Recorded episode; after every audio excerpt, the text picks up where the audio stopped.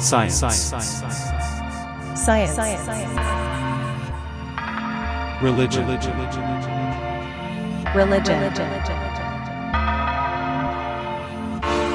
Dialogue. Dialogue.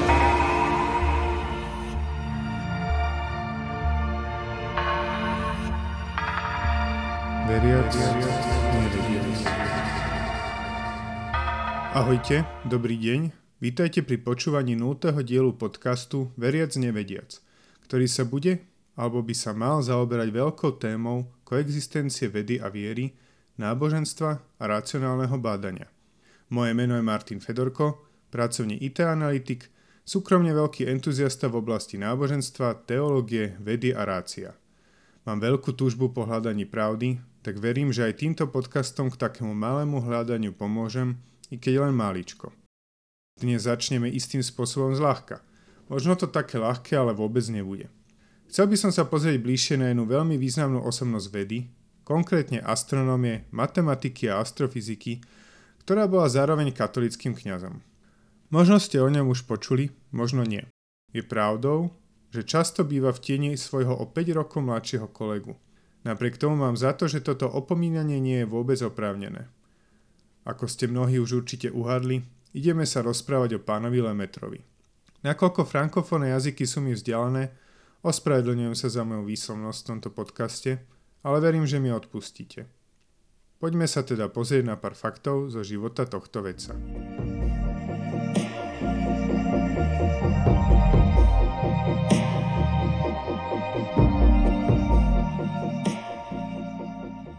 Monsignor George Henry Joseph Edward Lemaitre, nazývaný otec teórie Veľkého tresku, bol belgický kňaz, kozmolog, astrofyzik, profesor fyziky na univerzite v Lovani.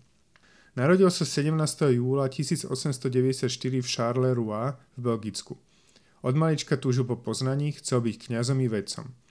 Oboje sa mu podarilo, stal sa v náležitej miere jedným aj druhým. Z jezuitskej strnej školy sa ako 17-ročný dostal na štúdium na Katolickú univerzitu v Lovani. Zapísal sa na štúdium techniky, no počas prvej svetovej vojny pôsobil ako dobrovoľník v radoch delostrelcov belgickej armády a vyslúžil si aj belgický vojnový kríž s palmovými ratolestiami. Po vojne pokračoval v štúdiu, no z techniky sa preorientoval na fyziku a matematiku. Medzičasom sa zapísal aj do seminára a pripravoval sa na dráhu kňaza. V roku 1920 získal doktorát a v roku 1923 ho vysvetili za kňaza. Až do roku 1924 však pokračoval v štúdiách na Cambridgeskej univerzite, kde ho anglický astronóm Arthur Stanley Eddington uviedol do modernej stelárnej astronómie a numerickej analýzy. Napokon v roku 1927 završil štúdia v USA doktorátom na prestížnej Massachusetts Institute of Technology, známe ako MIT. Medzičasom začal na čiastočný úvezok prednášať na univerzite v Lovani. Tam potom zakotvil až do svojho odchodu do dôchodku ako riadny profesor mechaniky a matematickej metodológie.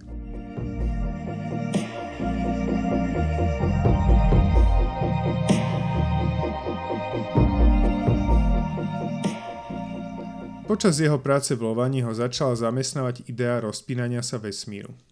Jeho odborná práca s dlhým názvom homogénny vesmír s konštantnou hmotnosťou a vzrastajúcim rádiom s ohľadom na pozorovanú radiálnu rýchlosť mimogalaktických hmlovín, ktorá vyšla časopisecky v roku 1927, vykreslovala už podstatné črty expanzie vesmíru. Bolo to dva roky predtým, ako prišiel s touto myšlienkou vo svojich práciach Edwin Hubble. Tomu sa v súčasnosti najčastejšie pripisuje sama koncepcia rozpínania sa kozmu – Lemaitre odvodil relativistické nestacionárne modely vesmíru s Big Bangom a dal ich ako prvý do priamej súvislosti s expanziou vesmíru. Až v roku 1931 vyšiel Lemaitrovi aj vedecký článok v angličtine. Skrátený o rozhodujúce pasáže týkajúce sa tzv. Hubbleovej konštanty a výpočtov rastu expanzie. Údajne Lemaitre tieto state sám vymazal s poukázaním na to, že podľa jeho názoru Hubble tieto veci vyskúmal detálnejšie. Sam Lemaitre sa teda nikdy nepokúšal uchádzať o právo prvenstva, čo svedčí o jeho vedeckej skromnosti. Teóriu veľkého tresku napokon potvrdil po druhej svetovej vojne objav reliktného žiarenia, považovaného za pozostatok veľkého tresku. Na základe Lemaitrových teoretických prác rozpracoval teóriu Big Bangu George Gamow.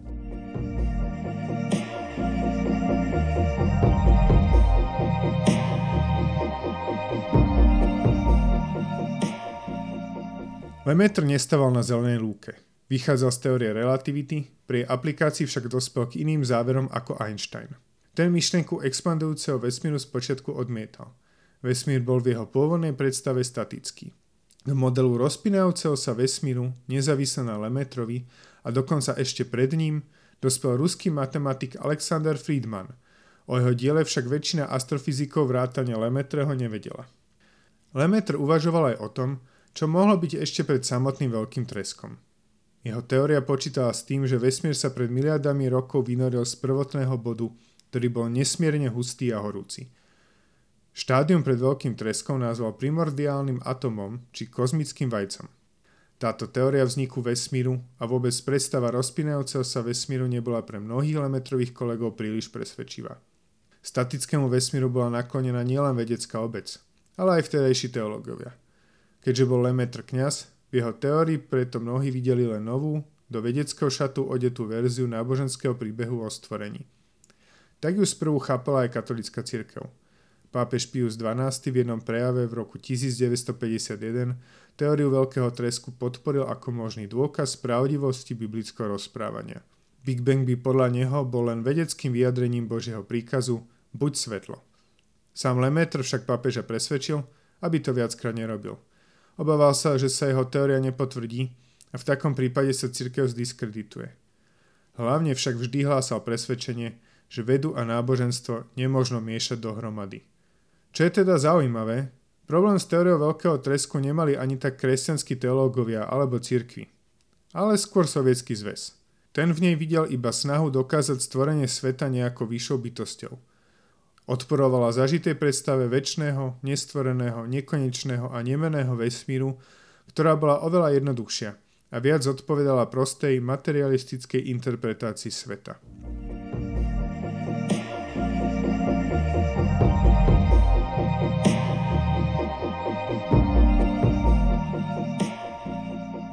Teória veľkého tresku je vedeckou teóriou, ktorá má aj náboženské a filozofické presahy. Niektorí veriaci vidia v tejto teórii veľkého tresku vedecké potvrdenie stvorenia sveta. Na druhej strane niektorí ateisti veľký tresk chápu ako jeden z množstva veľkých treskov v nekonečnom kolobehu vznikov a zánikov vesmíru. Lemaitre zastával myšlienku separácie vedeckého a náboženského poznania. Chápal ich ako dve odlišné cesty k pravde. Ani tento prístup nebol v jeho dobe samozrejmosťou. Väčšina ľudí sa prikláňala k tomu, že veda buď náboženstvo vyvracia alebo potvrdzuje. Matematik John Barrow vo svojom diele Kniha vesmíru o Lemetrovi napísal Svoj náboženský názor prísne oddeloval od názoru vedeckého a bol presvedčený, že medzi obidvomi nie je žiadna spojitosť ani konflikt, že sú to rozdielne, paralelné interpretácie sveta. Lemaitre tvrdil, že Biblia nedáva žiadne prírodovedné poučenie a tiež, že čerpa naopak náboženské poučenie z vedy by bolo ako hľadať katolickú dogmu binovickej vete. Veda bola podľa Lemetra nástrojom na vyriešenie záhad prírody. Tvrdil, že hľadanie pravdy je najvznešenejšou ľudskou aktivitou. Kritizoval však tých, ktorí by obmedzili toto hľadanie iba na vedeckú stránku a ostatné by zavrhovali. Podobne kritické slova adresoval aj tým, ktorí videli medzi vedou a náboženstvom nezmeriteľný konflikt. Boh, ako ho chápal Lemetr, bol všemohúcim no v istom zmysle skrytým, mystickým bohom. Nepoužíval ho na vysvetlenie neznámych prírodných javov. Georges Lemaitre zostáva dodnes inšpiratívnou postavou. Bol revolučný nielen vďaka svojmu pokrokovému pohľadu na vznik vesmíru, ale aj pohľadu na vzťah vedy a náboženstva. No a na tento vzťah by som sa chcel pozrieť aj v ďalších dieloch tohto podcastu. Verím, že som vás týmto nultým dielom neodradil. Ako vždy, Nultý diel slúži na vyladenie detailov, no a ja verím, že sa pri počúvaní stretneme ešte viackrát.